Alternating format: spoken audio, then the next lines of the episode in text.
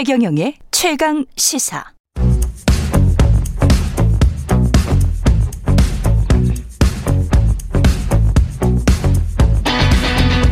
심리로 들여다보는 세상 이야기. 뉴스는 십니다. 네, 정치, 경제, 사회 등 우리 사회 다양한 이슈를 심리학적 관점에서 풀어보는 시간. 최경령의 최강 시사 뉴스는 십니다. 아주대학교 심리학과 김경일 교수 나와 계십니다. 안녕하세요. 네, 안녕하세요. 예. 내년 대선 3월 9일 대선인데 역대급 음. 비호감 선거다. 이 언론이 계속 그렇게 명칭을 음, 별칭을 붙이고 있습니다. 비호감도가 굉장히 이제 높은 거는 같은데 네, 네. 우리가 이제 일반적으로 인간 사회관계에서 호감, 비호감 딱 보자마자 결정되는 경우도 많지 않습니까? 뭐 어떻게 결정되는지 참 신기해요, 이게. 있죠. 네, 그 네. 호감보다는 비호감이 보자마자 결정되는 경우가 더 많죠. 아, 그렇구나. 아, 저도 그런 경우가 많아요. 네, 네. 그 왜 그럴까요? 그러니까 사람마다 자기가 아, 사람들한테 하면 안 된다고 하는 행동이 있거든요. 예. 이제 뭐 예를 들어서 문화적인 차이도 있죠. 음. 그리고 뭐 코를 푼다든가 뭐 크게 기치면 내가 다리를 꼰다든가 아니면 딱 하나의 행동 때문에. 네, 그런 몇 가지의 기능들, 그 행동들이 있거든요. 그러니까 내가 네. 참 사람들 앞에서 하면 안 된다고 생각하고 그 네. 상대방도 그래서 내 앞에서 보여주면 안 된다고 생각하는 행동들이 있는데, 예. 어, 그 사람이 그 행동을 부지불식간에 그냥 해버리면 음. 일단은 어라고 하면서 이제 뭐가 생기냐면 어, 호감은 나랑 가치관이 비슷하거나 예. 호기심이 비슷하거나 아니면 아 부끄러워야 되는 것들이 비슷할 때 생기거든요. 부끄러워야 해야, 해야 되는 것들이 비슷할 때. 네네. 그게 바로 합쳐지면 세계관이잖아요. 야, 이 좀 중요하신, 중요한 네, 네. 말씀을 하신 것 같아요. 네, 예. 그래서 같은 정당 지지하는 사람들끼리 네. 되게 빨리 친해지거든요. 아. 근데 그 같은 정당을 지지한다는 된다, 게 예. 보면 예. 호기심도 비슷하고 그게 바로 어 세계관 중에 아 어떤 거에 관심 가져야 되느냐. 그리고 아 이런 거는 정말 부끄러운 일이다. 아, 이게 비슷한 거예요. 다른, 어, 다른 정당에서는 부끄러운 게 그렇죠. 이쪽 정당에서는 부끄럽지가 않아. 네, 네. 그러니까 외국의 경우에 그 예를 들어 보면 가령 부를 축적하는 게 개인의 노력이다. 그렇죠. 그래서 가난하면 네, 네. 개인의 노력이 부족해서 그거는 부끄러워해야 되는 거다. 이렇게 이제 공화당 계열은 생각을 하더라고요. 그렇죠. 네. 근데 그러니까. 민주당 계열들은 그렇게 생각하지 않더라고요. 그렇죠. 네. 그런 거죠. 그렇죠. 그러니까 부끄러워야 되는 것들에 대한 동, 그, 그것과 그 예. 다음에 어, 이런 건 너무 관심 가지는데, 관심이 가는데, 라고 하는 것이 비- 합쳐지면 의외로 그런 게 사회적으로 아, 같은 정당을 지지한다 라고 하면 그게 다 비슷할 거라고 생각도 되는 경우가 많거든요. 그렇구나. 네 네. 그래서 호감은, 어, 그런 것들이 공유되고 있다라는, 어, 신호가 서로한테 왔을 때 예. 가지게 되는데 좀 시간이 걸리잖아요. 예. 근데 예를 들어서 사람 앞에서 침 뱉으면 안 된다. 그건 거의 다 비슷하지 않습니까? 그런데 문화에 따라서 또 그게 얼마든지 가능한 경우도 있고요. 자기 또래 문화에 대해서 어, 그게 가능한 경우도 있죠. 예전에 왜 그, 어, 중국, 일본, 아니, 중국, 미국, 미국, 중국에 저기 뭐냐, 한 몇십 년 전에 그, 어, 대통령끼리 혹은 이제 이렇게 정상회담 할 때, 음. 왜 그런 얘기 있지 않습니까? 왜 침뱉는 문화가 이렇게 크게 이상하지 않은 중국의 문화가 음. 미국인들한테 굉장히 처음에 놀라운 그런 광경이 됐다. 예. 이런 것들도 있고 또 미국이나 아니면 서양 문화가 또 자연스럽게 또 용인이 되는 게 한국에서는 어 굉장히 말도 안 되는 거도 있죠.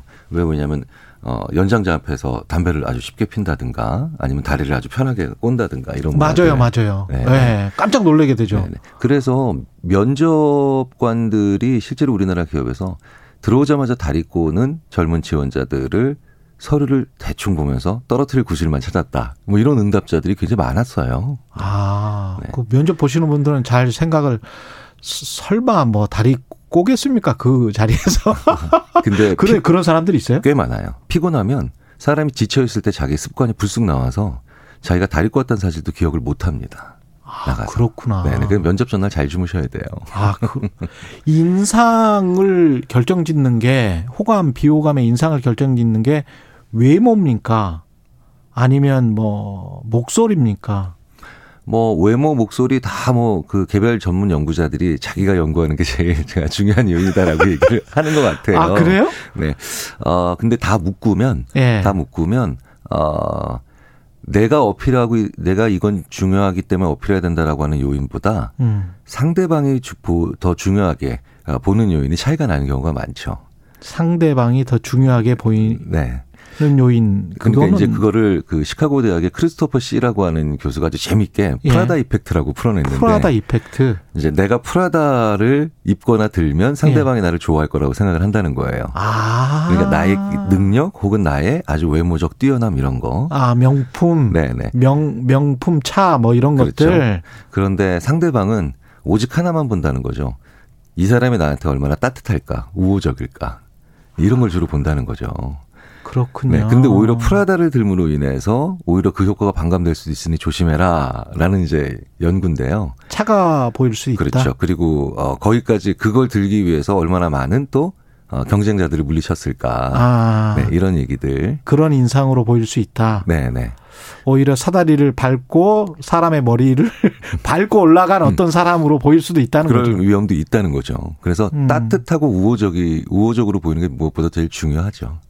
근데 그 아니야 난 그래도 부자가 좋아 이러신 분들도 있을 것 같은데요. 있겠죠. 그래도 나는 네네. 부자가 아무래도 그래도 호감이 가 뭐 이런 분들도 있을 것 같고. 어, 굉장히 재밌는 건, 예. 그, 행복한 사람은 행복한 사람을 보면 자기한테 우호적일 거라고 생각을 하고, 예.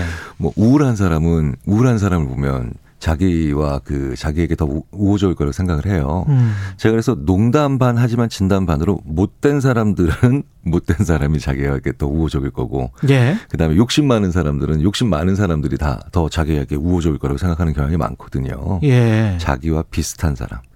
그러니까 외모가 굳이 아니더라도 여러모로 봤을 때 자기와 비슷한 사람에게 더 호감을 느끼죠. 그럴 수밖에 없겠네요. 네, 네. 예. 유유상종이란 말이 유유상종. 정말 비슷한 말, 맞는 말이에요. 이게 그러면 호감이나 비호감이 이렇게 어떤 뭐 많은 요인들에 의해서 결정되겠지만 우리가 설명을 이렇게 쭉 했어요. 그러고 놓- 놓고 보면 우리가 언론에서 이야기하는 무슨 챔버 이펙트 같은 거 있지 않습니까? 음, 뭐 끼리끼리 모여서 유튜브를 본다. 네, 네. 예, 특정 정당 지지하는 사람들끼리는 꼭 음, 음, 그 음. 유튜브만 본다. 이런 것도 어떻게 보면 피할 수 없는 어쩔 수 없는 인간의 본성 같은 겁니까? 네, 게다가 그거 지금까지 말씀하신 것 자체는 아주 확실하고 분명하게 관찰되는 현상이고요. 아, 확실하고 네, 분명하게 관찰되는 현상. 네, 그리고 되게 굉장히 재미있는 건 음. 어, 어떤 의견이 생기잖아요. 예. 그 의견을 나랑 많이 차이가 나는 사람과에게 설명하는 것보다 자기랑 되게 비슷한 뭐 학연이든 혈연이든 지연이든 어떤 식으로든 좀 비슷한 구석이 많은 사람에게 얘기할 때 더 자기 확신 경향이 커져요. 거기다 좀 쉬- 쉽잖아요. 편안하고. 그렇죠. 왜냐하면 내가 말이 잘 되니까 그렇죠. 사람들은 말이 잘 된다라고 하는 건 어. 내가 지금 맞는 얘기를 하고 있다라고 착각하기가 쉬워지거든요. 아, 대화가 잘 되면 맞는 이야기를 하고 있다. 네네. 근데 그 사람이랑 사실은 잘 맞는 건데 네네. 그렇구나. 정치하시는 분들은 어렵기는 하겠네요. 완전히 다른 생각을 가지고 있는 그렇죠. 사람이랑 이제 합의를 해야 되는 네, 거니까. 지금 사실 어떻게 보면 좀 고통스러운 인류가 잘 많이 안 해본 일들을 해야 되는 그러네요. 있습니다. 네. 그렇군요. 근데 이게 한 번 이제 그래서 우리 저 유튜브 댓글이나 보면 서로 막 이렇게 싸우잖아요. 네네. 그리고 어떤 정치인에 관해서는 뭐 비호감, 어떤 정치인에 관해서는 호감 이렇게 되거든요. 근데 비호감이 호감으로 이렇게 바뀌는 경우도 있습니까? 어, 쉽지 않죠. 정말 쉽지 않은데, 아, 어, 이러저러한 다- 여러 연구들이나 실제 사례들을 종합을 해보면, 예. 요런 경우가 비호감에서 호감으로 바뀌는 어, 중요한 계기가 돼요. 이유를 묻지 않고 도와줄 때. 네, 이유를 따지지 않고, 이게 더 이유를- 중요합니다. 이유를 아. 안 따지고. 네, 네, 네. 어떤 자기 희생이 필요하네. 네, 그래서 이거를 어 우리가 왜 정서적으로 지지한다, 뭐 마음으로 지지한다 이게 되게 중요하다고 생각하지만 예. 일단 그 사람이 나에게 내가 뭔가 필요할 때 오케이 알았어 이유 안 물어볼게 도와줄게. 직장 생활에서도요. 음. 어 제가 좀 뭐가 좀 필요한데 시간이 좀 필요한데요라고 하면 열심히 잘 들어주는 선, 선배가 좋을 것 같지만 일단 차갑더라도 심지어는 차갑더라도 오케이 알았어 내가 6시간 백업해 줄게 다녀와. 어. 이런 선배를 우리 기억하죠. 예, 기억하죠. 그렇게 되는 거군요. 그러니까 우리가 너무 이유를 많이 따지고 그 다음에 계산을 많이 하는 사람들을 예. 아주 싫어한다는 거예요. 그렇군요. 이 호감과 비호감이 사실은 비즈니스 하시는 분들 식당 뭐 식당 주인의 뭐 친절한 태도, 호감도 뭐 이런 것들 생각하잖아요. 네, 네. 굉장히 중요할 것 같은데 우리 선택에 네. 일상생활에서 어떻습니까? 어떤 영향을 미칩니까? 특히 비즈니스는 거래이기 때문에 예. 이 사람이 나한테 다 주고 나는 이 사- 사람한테 다 주고 이런 게 아니잖아요. 그렇죠. 네, give and take가 있는 거잖아요. 그렇죠. 예. 이런 관계에서는 굉장히 많은 사례에서 상대방이 자기 실수를 허심탄회하게 인정했을 때 음. 이럴 때 굉장히 호감을 많이 가지는 걸로 나옵니다. 예. 그래서 무슨 영업을 하는 세일즈 사원이요. 실제로 미국에서 있었던 연구고 한국에서도 제가 그 사례를 확인했는데 아이고 아이고 죄송합니다. 아이고 이거 까먹고 안 갖고 왔네. 심지어는 전화 상담을 하던 분이 물컵을 살짝 떨어뜨려서 아이고 아이고 이러면서 물컵 떨어지는 소리가 나니까 음. 내가 지금 실수를 얼마든지 할 수 있는 사람. 아. 네, 그러니까 상대방이 왜 너무 완벽하고 그 다음에 아주 매끄럽게 얘기를 하면 거기서 인간적인 측면을 못 찾는 거예요. 그렇죠. 네, 네. 그 상점 나오고 싶어요. 네, 네, 네. 너무 이렇게 친절하거나 너무 완벽한 너무 저기 저 완벽한 용모의 사람이 있으면 부담스럽지. 그렇죠. 그래서 세일즈맨이 작은 실수를 하고 흔쾌하게 그걸 인정하면서 같이 고객과 함께 웃는 순간, 그게 물건이 팔리는 순간이다. 이렇게 얘기하는 심리학자도 있죠. 아, 인간적인 면모를 보여줘야 되는 거구나. 그렇죠. 네. 그 우리가 그러면 인간적인 면모 또 다른 뭐 신경 써야 될 게 뭐가 있을까요? 호감을 위해서 다른 사람한테 나 호감을 좀 주기 위해서는 어, 요즘 많이 그 나오는 연구들이요. 예, 아, 이런 얘기를 합니다. 아, 이성을 이기는 게 감정이잖아요. 예, 감정을 이기는 게 감각이다.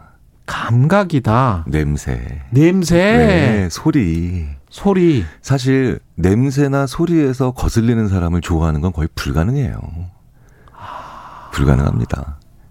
그러면 먹방이 잘 되는 이유도 저 냄새를 느낄 수 있기 때문에 그렇습니까 그렇죠. 시각적으로 이제 그걸 보여주는 그 보여주면서 내- 나의 후각 세포를 자극하는 그런 기능이 있는데 음. 어 나의 냄새 그리고 내가 내는 소리 중에 한번 녹음해 보셔야 돼요. 굉장히 불쾌한 소리 내는 경우 많습니다.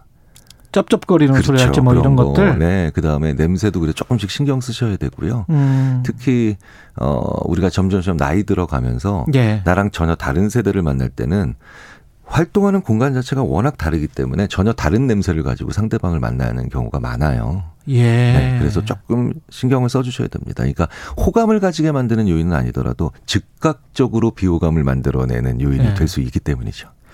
나는 근데 나이고 싶다. 뭐 이렇게 또 주장하시는 분들이 있을 것 같은데 아, 물론 그렇죠. 호감, 비호감 뭐 다 필요 없다. 네네. 그렇게 사는 분들은 호감도가 있을까요? 없을까요? 어, 재밌는 건 네. 그렇게 사는 분들은 제가 이런 이렇게 얘기를 합니다. 1년에 세네 번 혹은 두세 번만 보는 사이에서는 참 매력 있는 사람처럼 느껴지지만 예. 자주 봐야 되는 사람이 그러면 정말 고- 고통스럽죠.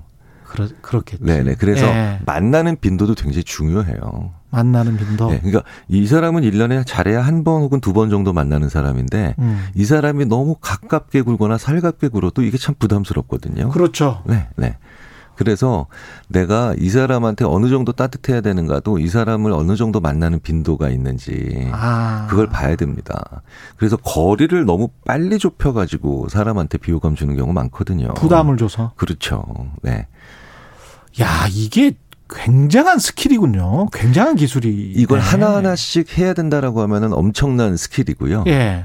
어, 이거를, 어, 자연스럽게 그냥 별 생각 없이 그렇게 하려면 좋은 방법이 있죠. 그러니까 상대방과 우리는 만나자마자 대화하잖아요. 어. 그렇죠. 근데 이렇게 상대방을 물끄러미 그냥 좀 쳐다보세요. 그럼 그 사람이 많이 보여줘요. 아, 네, 일단 네. 들어라. 네, 듣고 보고.